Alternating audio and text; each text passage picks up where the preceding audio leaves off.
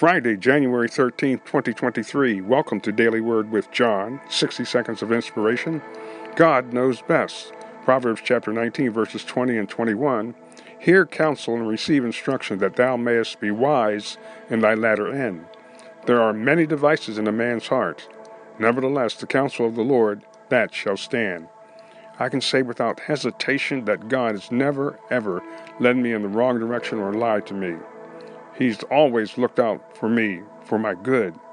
Now, with that being said, I have messed up, made wrong choices and decisions, sinned, but yet I repented of my sins, and Jesus, Jesus came and cleansed me again to put me on the right path of holiness and righteousness to honor our God.